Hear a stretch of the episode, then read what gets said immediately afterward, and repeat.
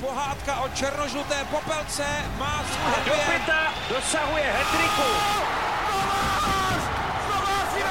Kometa je pojď na 50 letech zpátky na obloven. si dovolil Robert Kysa. Jágr zvedá ruce k nebi. Kristianka dává gol a Plzeň má svůj titul. Pastalanista, je to doma. Dobrý den. Nepřehledná situace okolo seniorského mistrovství světa se začíná pomalu, ale jistě vyjasňovat. Přesto důležité otázky stále zůstávají. V dalším dílu Hokeje bez červené rozebereme rozhodnutí rady IIHF odebrat spolupořadatelství mistrovství světa 2021 Bělorusku, chybět nebudou odpovědi na vaše dotazy a v závěru nabídneme rubriku TOP 5. Vítejte u podcastu, dnes nejen o českém hokeji, se šéf-komentátorem ČT Sport Robertem Zárubou. Hezký den, dnešní téma připravil a uvádí Tomáš Řanda. Přejeme vám příjemný poslech. Dlouho očekávané rozhodnutí se stalo skutečností. Rada Mezinárodní hokejové federace odebrala Bělorusku spolupořadatelství světového šampionátu 2021 a tak se v Minsku hrát nebude. Na začátek ale připomeňme, kdo vlastně přiděluje světový šampionát. Je to kongres Mezinárodní hokejové federace, tedy všichni členové hokejové rodiny, to znamená všechny země, které se účastní všech kategorií mistrovství světa. Takže je to vlastně od, eh, řekněme, velmi nehokejových zemí, od Nového Zélandu až po Kanadu. Všichni. A každý tam má jeden, jeden přesně hlas eh, a ta volba v roce 2017, kdy kongres v Kolíně nad Rýnem rozhodoval o tom, kdo bude pořádat mistrovství světa v roce 2021. Ta volba byla velice těsná. Rozhodli tam vlastně dva hlasy. V poměru 55-52 zvítězil ten společný projekt Minsku a Rigi nad uh, finskou kandidaturou, což bylo docela překvapivé. Nicméně Finové si hned oběhli uh, tehdy osm předních hokejových zemí uh, s tím, jestli by podpořili kandidaturu hned na ten další rok, takže kongres tehdy velmi neobvykle stanovil vlastně hned dva pořadatele, přesně řečeno dva termíny zaplnil, a sice rok 2021 tou těsnou většinou zvolený tedy společný projekt Lotyšska a Běloruska, tehdy pod názvem Vášeň hokej bez hranic. A hned na to řekl, a v roce 2022 ten, ten poražený protikandidát dostane mistrovství světa, takže Finsko získalo ten šampionát hned následující. Taková byla volba, která určila vlastně ten současný problém, který krystalizoval potom volbami Bělorusku. Ten nadcházející šampionát ale Bělorusko odebrala rada IIHF. Tak jak vlastně funguje tento orgán? To je vlastně taková vláda, která rozhoduje a vykonává tu hokejovou moc a určuje hokejový směr mezi kongresy. A nikdo jiný to udělat nemůže, protože svolat kongres asi momentálně není ani proveditelné. Takže ta rada IHF eh, čítá 13 členů plus generální sekretář, který ale nehlasuje. Nicméně jeho vliv je značný a on do značné míry doporučuje, má vlastně mm, něco jako funkci, jako, kterou bychom mohli připodobnit k parlamentnímu zpravodaji, který vlastně řekne, situace se má tak a tak, já si myslím, ale rozhodněte vy. Jo, takže to, to dělá ten sekretář. A ta rada potom uh, volí nebo rozhoduje a tentokrát musela velice pečlivě vážit, uh, protože tohle je jedno z nejdůležitějších rozhodnutí, které může mít vážné následky. A uh, musím jenom upozornit na to, že uh, taky právně bylo nutné velice dobře našlapovat v tomhle nejistém terénu, protože uh, ti členové rady, sice pro ně to je dobrovolná funkce, ale ti členové rady IHF za to ručí, za to, za to rozhodnutí a mohou být žalovaní osobně takže oni se potřebovali vlastně podpořit jeden druhého tím společným rozhodnutím. A snad proto eh, pro mě teda překvapivé, ale jediné, je to jediné vysvětlení, eh, že to rozhodnutí bylo, eh, jak říkal Petr Bříza, jednomyslné. Takže velice, velice zajímavá situace, do které se ten orgán dostal a kdy teda rozhodl o tom, že mistrovství světa bude Bělorusku skutečně odebráno a je to jediný orgán, který to může udělat. Ale není to jenom René Fazel, jak se tady velice často milně interpretuje. Eh, René Fazel má jenom jeden hlas eh, v té 13 člené radě. Eh, jak tedy rada IIHF ten krok, tedy odebrání spolupořadatelství Běloruska odůvodnila? Vzala si na pomoc článek 9, kdy mm, vlastně dá se to stručně popsat tak, že nemohla zajistit bezpečnost účastníků šampionátu. S ohledem na evidentní situaci v Bělorusku, kde se i v 20 stupňových mrazech protestuje, byť teda s ohledem na to počasí teďka trochu méně, ale květen a červen eh, by byl úplně eh, v jiných podmínkách velice vítanou příležitostí při takovéhle velké události pro opozici, aby dala najevo vlastně eh, svou nespokojenost s režimem. A vzhledem k tomu, že ty protesty nejsou vlastně vyjádřením nějaké vůle nespokojených jednotlivců, ale dost masovými událostmi a masovými akcemi, tak v tomhle by se eh, dostal do, eh, i ten režim do velmi nepříjemného světla, protože by pod dohledem mezinárodních médií najednou probíhaly demonstrace, o kterých se dozvídáme jenom z kusích reportáží a záběrů z mobilních telefonů, protože samozřejmě není jednoduché ty záběry z těch demonstrací pořídit a hlavně z toho zákulisí. A teď najednou by tady byl vlastně dohled eh, nad tímhle a myslím si, že svým způsobem je to i pro ten režim možná trochu jediné pozitivum, které v tom může hledat. Jinak samozřejmě reakce Bělorusů budou eh, velmi příkré. Eh, Bělorusové byli přesvědčeni o tom, že se jim podařilo zlomit ty námitky eh, Mezinárodní hokejové federace. A tady teda jde především o tu bezpečnost. IHF se samozřejmě jako každý sportovní orgán snaží udržet tu politickou nezávislost a snaží se spíš spojovat to, co politika rozděluje v tomhle René Fazel vlastně dodržuje tu linii Mezinárodního olympijského výboru, který taky se snaží eh, nehledět tak úplně na politické uspořádání té země, byť samozřejmě jsou extrémy, do kterých asi by ani MOV, ani IHF nešli, ale tady se všechno jevilo v tom roce 2017, že by to právě mohl být eh, ten šampionát, který spojí eh, zemi, která je uvnitř Evropské unie, se zemí, která je vně tohoto prostoru. Lotyšsko a Bělorusko. A oba dva ty pořadatelé do toho šli právě s tímhle heslem. No, jenomže teď ta situace je taková, že bezpečnost všech účastníků, a tady se IHF vlastně hlásí k tomu, že zodpovídá za každého ne hráče jenom nebo funkcionáře, ale i fanouška, který se zúčastní toho šampionátu, zodpovídá za to, aby eh, byl v bezpečí. A to eh, zkrátka zaručit v současné Bělorusku nejde. To je evidentní. Takže uh, už jenom podle tohoto článku Rada IHF rozhodla jednomyslně o tom, že se ten šampionát tam konat nemůže. A ještě navíc je tu ten důvod zdravotní bezpečnosti, protože situace v Bělorusku s tím, jak se tam pozdě začalo mm, bojovat s COVID-19, tak je, je opravdu tristní. Jsou tedy už známy nějaké oficiální reakce Běloruska? Natáčíme dopoledne, takže eh, Aleksandr Lukašenko se dosud nevyjádřil. Eh, čekáme na jeho eh, reakci a čekáme, že bude velmi ostrá. A zajímavé bude také, jak se postaví běloruský reprezentační tým k této nové události. Nemám pocit, že by se mohl odvážit bojkotovat ten šampionát, který bude zkrátka jinde ale pravda je, že běloruské úřady zorganizovaly eh, takovou petiční akci, kdy pět tisíc sportovců podepsalo prohlášení na podporu vlády Alexandra Lukašenka a mezi těmi pěti tisíc je 352 členů hokejového hnutí. Ale když se podíváte na ten seznam 352 členů hokejového hnutí, tak jsou to převážně trenéři, lékaři, maséři, funkcionáři a bývalí hokejisté. A samozřejmě je tam hodně i těch současných, ale zdaleka tam nejsou všichni. E, nicméně e, umím si představit, jak ta petice jako probíhala. Takže ten oficiální proud bude jasný, ta reakce bude odpovídat zhruba tomu, co napsala sovětská Bělorus, což je takový oficiální e, mediální kanál běloruského sportu a vůbec společnosti který to nazval titulkem eh, Černá kaňka na bílém ledě, to rozhodnutí. No jenomže zase tu máme jako normální běloruské občany a celá řada z nich to přivítala samozřejmě hokejovým fanouškům i těm, kteří jsou ve výrazné opozici vůči Lukašenkovi. Přijde líto, že ten šampionát tam nebude, ale na druhou stranu uh, to vnímají jako výraznou morální vzpruhu a podporu, protože uh, se tam neuskuteční akce, která by adorovala ten současný Lukašenkův režim, který se bez pochyby ještě zhoršil proti tomu, co tam bylo v roce 2014.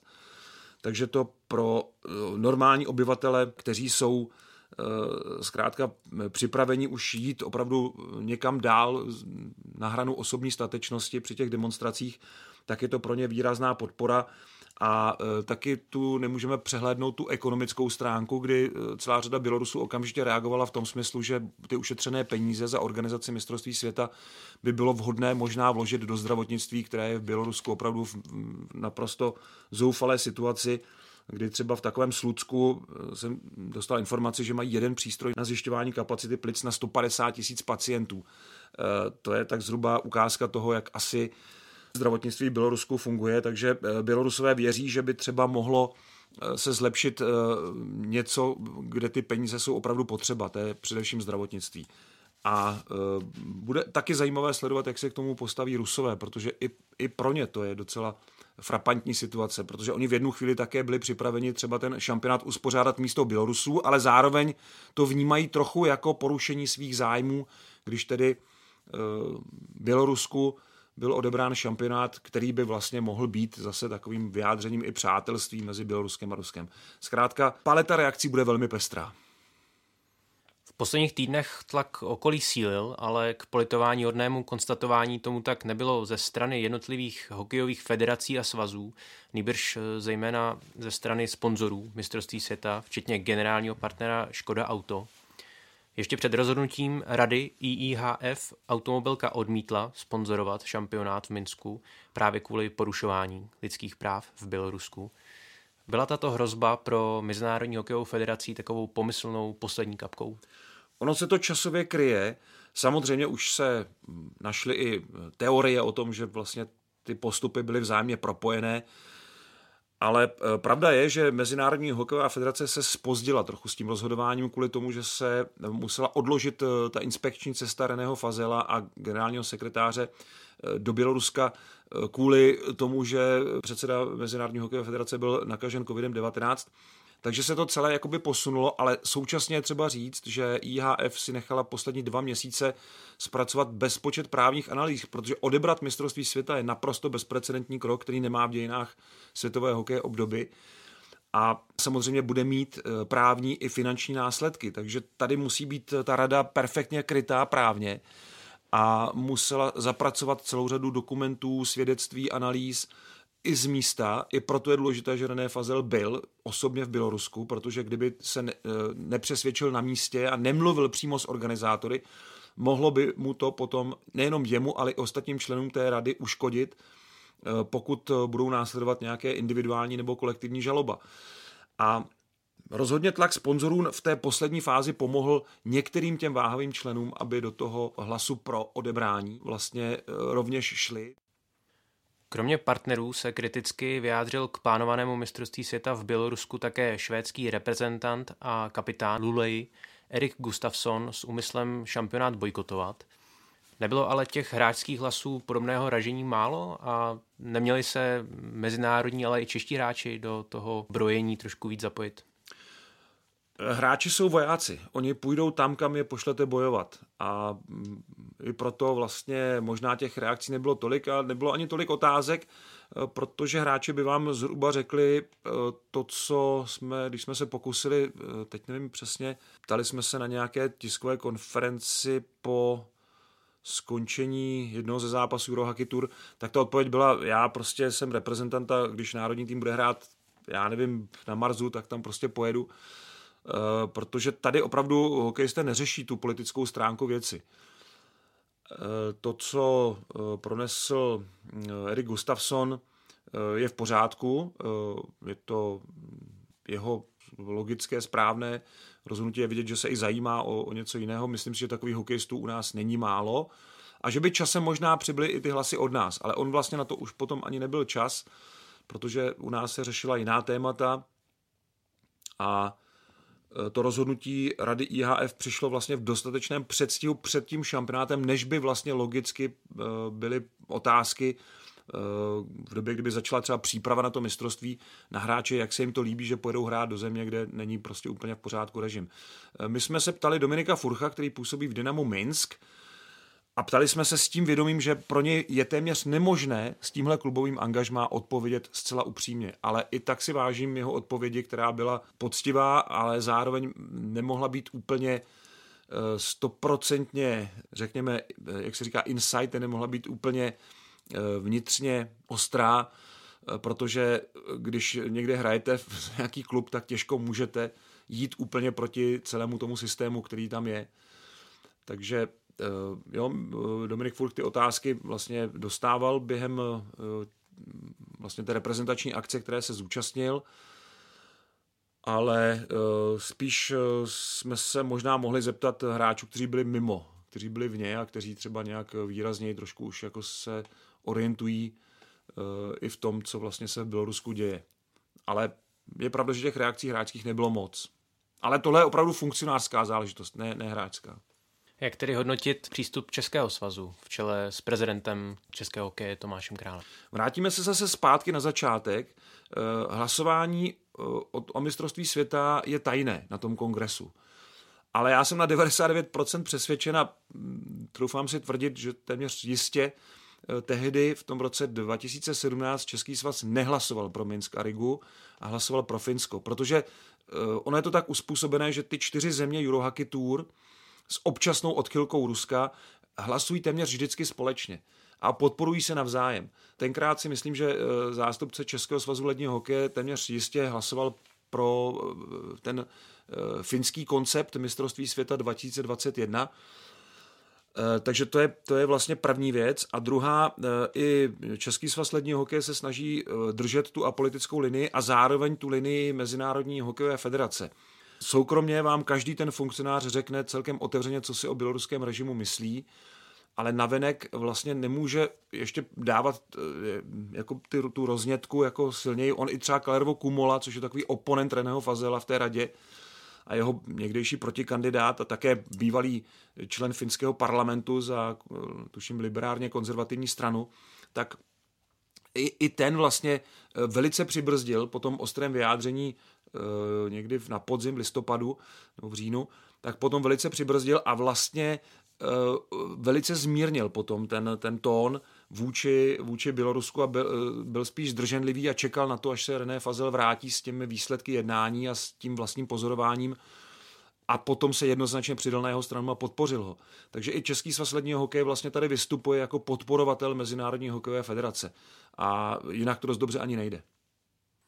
Nejen hokejovou veřejnost eh, rozhodčila ta už zmíněná schůzka prezidenta IIHF Reného Fazela s běloruským prezidentem Alexandrem Lukašenkem, která ale začala ostudným objímáním obou představitelů. Toho sice Fázel následně litoval, ale jen to trošku dokresluje tu jeho už tak oslabenou pozici v mezinárodním hokeji. Neměl Fazel rezignovat po tomto extempore a těch vlečících se problémech v otázce pořadatelství mistrovství světa 2021? Já myslím, že pozici Reného Fazela vystihuje spíš ten čin, který uh, se stal včera. A rozhodně bych ne, neviděl jeho pozici jako nějak výrazně oslabenou. On skutečně končí ten mandát, který je rekordně dlouhý. On vlastně je ve funkci od roku 1994. Uh, eh, přivedl zpátky, nebo vůbec poprvé přivedl do světového hokeje na, na velké turnaje hráče NHL, eh, na olympijské hry, uh, na to bude mít vždycky jako většinou zásluhu na tom osobní. A eh, on jako velký diplomat eh, možná nebyl tak razantní v těch vyjádřeních. On svého času taky chtěl kandidovat na eh, předsedu Mezinárodního olympijského výboru a on si osvojil takové ty diplomatické zvyky, které nám občas tady připadají trošku směšné nebo, nebo strnulé, protože naše politika velmi zhrubla a e, nějaké e, vyjadřování v tako, na takové té úrovni, t, na takovém tom e, zvláštním e, piedestálu e, toho diplomatického jednání nám, nám přijde, že je málo prostě razantní. Ale René Fazel samozřejmě litoval, on pak řekl, byl jsem hlupák e, v reakci na to, na to obětí, e, ale nakonec si myslím, že platí to, co řekl právě jeho oponent uvnitř toho hokejového hnutí, Kalervo Kumola, který eh, vlastně včera eh, velice trefně poznamenal, že to obětí možná eh, poskytlo medvědí službu Lukašenkovi, protože vlastně ono to vlastně obrátilo tu, to vnímání vlastně opačně. Ten tlak na Mezinárodní hokejovou federaci se zesílil na každého toho jednoho člena, protože všichni si říkali, co to má znamenat, vy jste se zbláznili, tohle to přece není možné aby se tady René Fazel objímal s Lukašenkem. On to, samozřejmě Fazel to vůbec nečekal, oni se otevřeli dveře, vstoupil ten medvěd a prostě objal uh, nic netušícího Reného Fazela, který chtěl zachovat dekorum a, nechtěl jako tam dělat nějaké scény A jakmile běroucká strana zveřejnila vlastně ty záběry, tak už bylo pozdě na cokoliv jako vysvětlovat. Ale pro hokej je důležité to, že včera ta rada pod vedením a i s hlasem Reného Fazela rozhodla o tom, že tohle obětí vlastně neznamenalo nic a naopak vlastně ten šampionát Bělorusku odebral. Takže ten původní jakoby kamaráčov, jak se říká, to, to, to, to, to, o co se snažil vyjádřit Lukašenko tím gestem, tak to se otočilo vlastně proti němu a vlastně to ve finále jako můžeme brát jako trapnou epizodu, která rozhodně nikomu nepomohla, ale nepomohla ani tomu Lukašenkovi nakonec a jeho režimu, který vlastně o ten šampionát tak jako tak přišel a, a já jsem už tehdy byl v tom komentování toho obětí zdrženlivý, jako jo, taky jsem se nad tím podivil, ale rozhodnutí nebo ta poenta celého toho příběhu padla včera. Rada IHF bude v nejbližší době jednat o reorganizaci šampionátu a definitivní rozhodnutí o pořadatelství by mělo padnout do konce ledna. Jaké jsou teď aktuální varianty a co hraje či naopak nehraje v jejich prospěch? Tady je třeba říct, že Rada IHF našlapuje opět velmi opatrně, ale všude už prosákly ty tři varianty a Rada IHF je nakonec i potvrdila, i je vlastně zveřejnila v tom prohlášení. Buď celý šampionát uspořádá Riga, nebo uh, bude mít uh, spolupořadatele a tím spolupořadatelem bude buď Slovensko, kde v Bratislavě je hala připravená, anebo Dánsko, které by tu halu muselo znovu připravit, protože to je koncertní sál, ne hokejová hala. A to samozřejmě má své výhody i nevýhody. A která je, řekněme, teď ta varianta nejoptimističtější? Vůbec si netroufám tvrdit, protože všechno je na začátku. Dánsko a Slovensko, já to ještě upřesním, protože teď jsem eh, ještě v posledních hodinách dostal upřesnění a ujasnil jsem si tu situaci na Slovensku, ale obě tyto země vlastně dali určitým prostřednictvím dali nabídky na uspořádání té druhé skupiny. Je ale zjevné, a to si myslím, že jako nastane, že semifinále, finále a utkání o bronz eh, se odehrají v Rize, což původně se mělo uskutečnit v Minsku. Ale logicky, když tím teď hlavním pořadatelem bude Riga, tak logicky asi by se to mělo odehrát tam. To je eh, jeden aspekt toho příběhu. No a eh, nevýhodou Rigi je, že nemá druhou halu.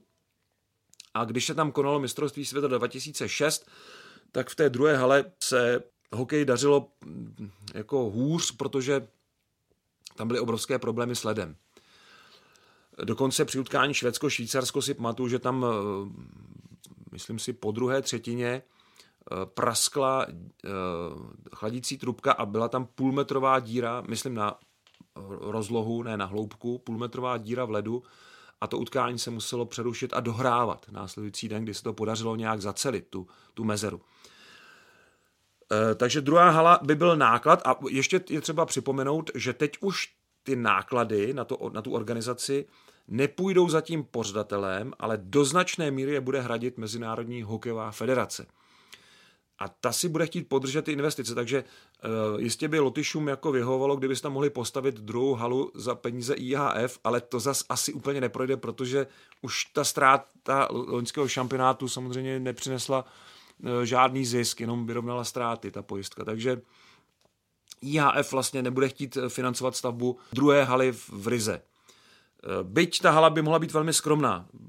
Předpokládáme, že diváci se buď dostanou v omezeném počtu nebo vůbec, takže to nemusí být hala pro 10 000 diváků. Ale tohle je určitě nevýhoda.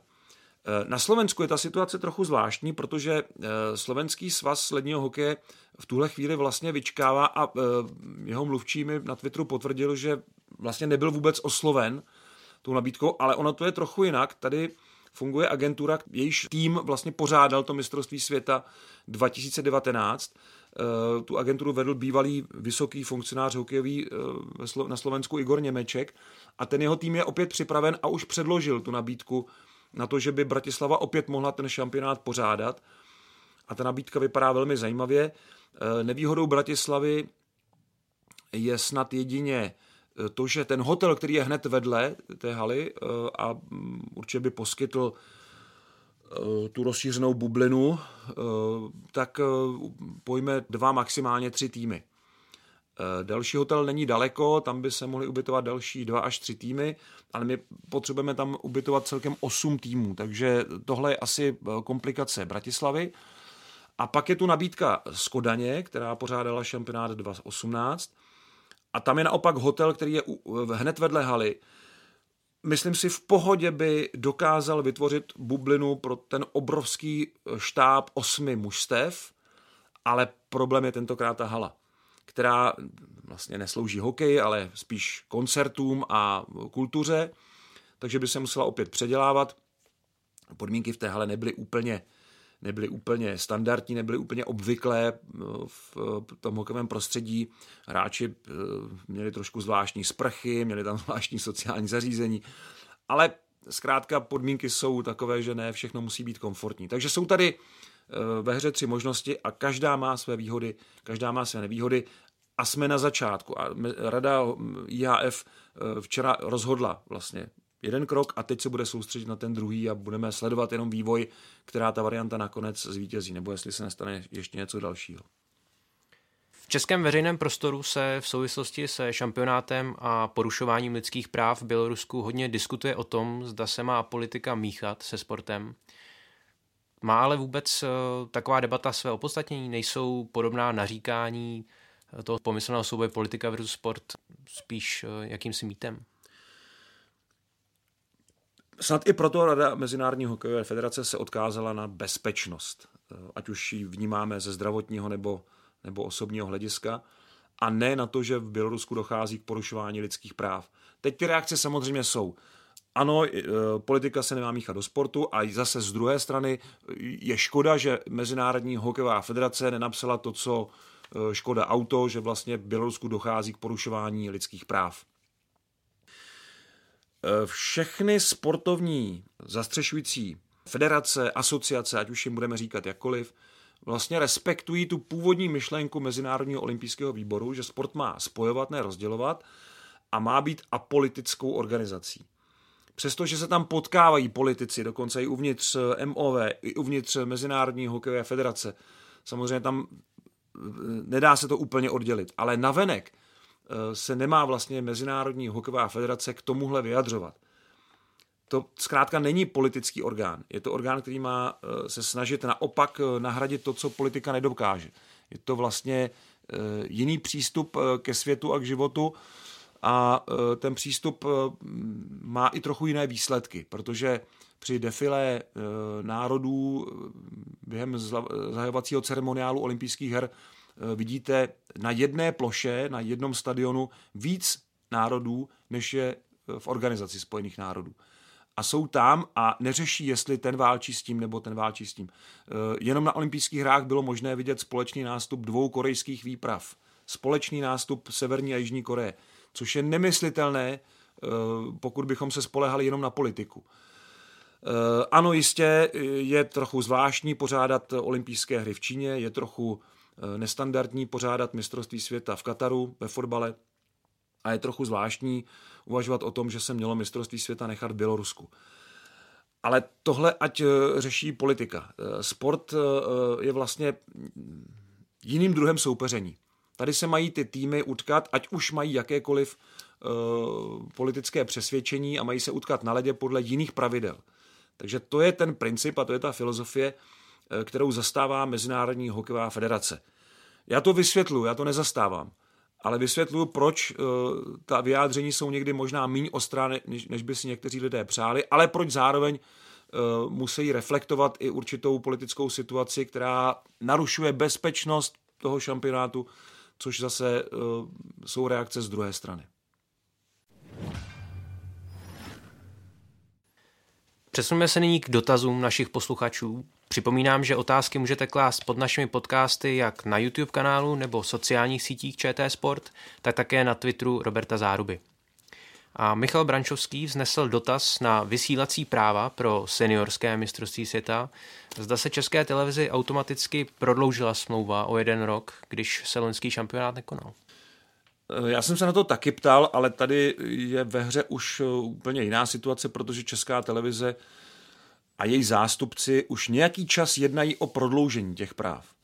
takže zatím neřešíme ten posun do 2024, ale řešíme posun ještě někam dál. Takže to je asi odpověď na tuhle otázku. A ještě jedna podotázka, zda bude ČT Sport vysílat šampionát v parahokeji. Šampionát v parahokeji se koná v Ostravě a my budeme určitě vyrábět signál a budeme vysílat tak, jak to jen půjde. Protože to, co předvedla Ostrava, diváci a hráči společně při tom posledním šampionátu, který byl v Ostravar aréně, to bylo něco neskutečného. To, myslím si, zasáhlo celý svět a mělo to možná eh, pro Českou republiku eh, daleko větší význam, než si umíme představit a než dokážeme docenit protože tady najednou byly záběry z Ostravar arény eh, po celé Kanadě, Spojených státech, ve Švédsku, eh, jistě, především v těch hokejových zemích, ale nejenom tam. Takže určitě eh, budeme se snažit připravit k tomuto šampionátu i takový program, aby to bylo adekvátní k té situaci, ale samozřejmě jsme trochu mezi mlínskými kameny, protože ten šampionát je v termínu, kdy se koná také řada dalších sportovních akcí. Takže na ČT Sport uděláme maximum, a je taky skvělé, že organizační výbor toho šampionátu jde té televizní prezentaci velmi naproti.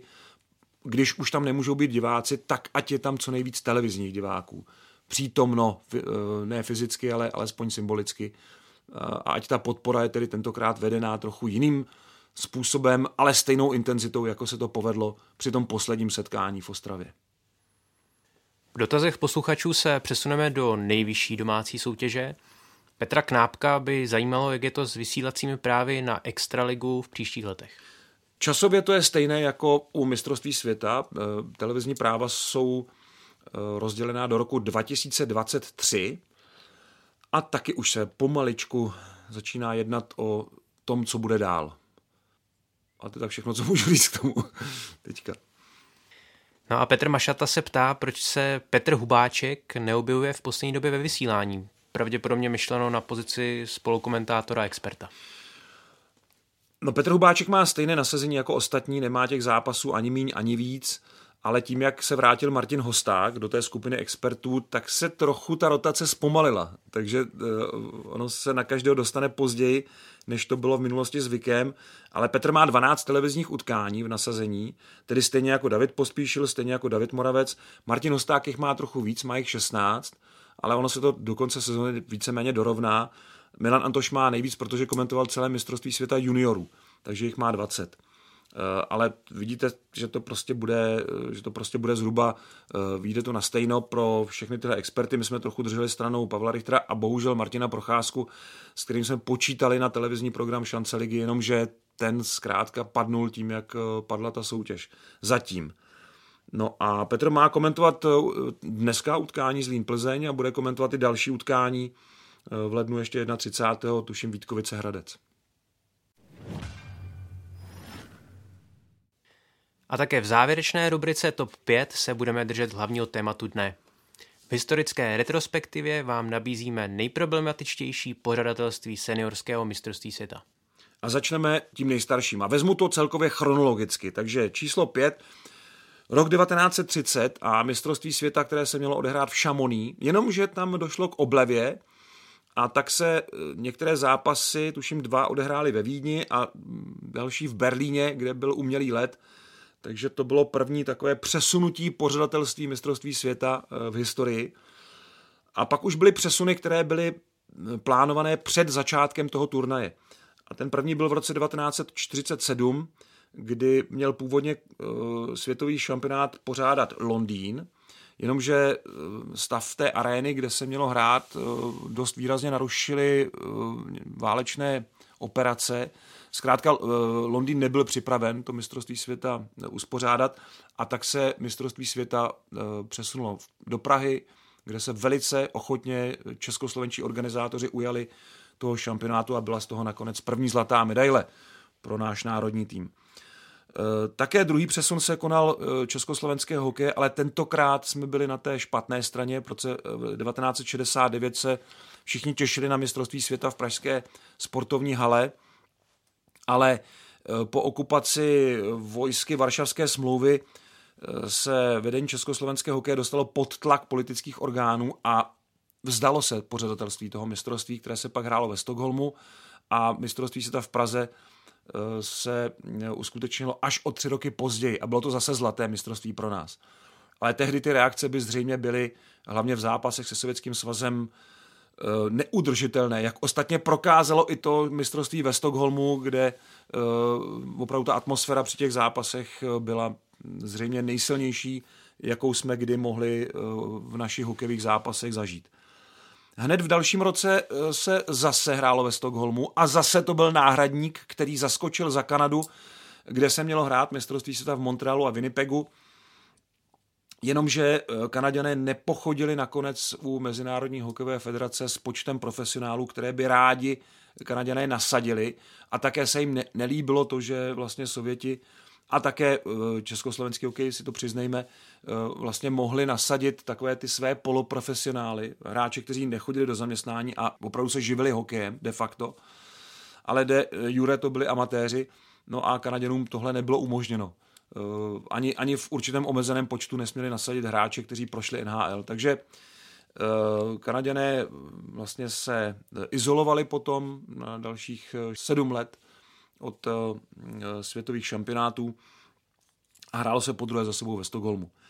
No a poslední je ten nejčerstvější případ eh, rok 2003 a zase v tom je Praha. A tentokrát jsme nedokázali postavit arénu dostatečně rychle, takže logo s těmi kružnicemi, s tou trojkou se potom aplikovalo na rok 2004, kdy už teda stála Saska Arena a mohlo se v Praze hrát a byl to krásný šampionát, který překonal divácký rekord se smutným koncem pro nás tentokrát poprvé doma bez medaile, ale byl to vlastně poslední šampionát, kde se přesouvalo pořadatelství a za nás tentokrát zaskočilo Finsko, které tedy se zhostilo toho šampionátu 2003 a my jsme potom uh, přivítali nejlepší týmy v roce 2004.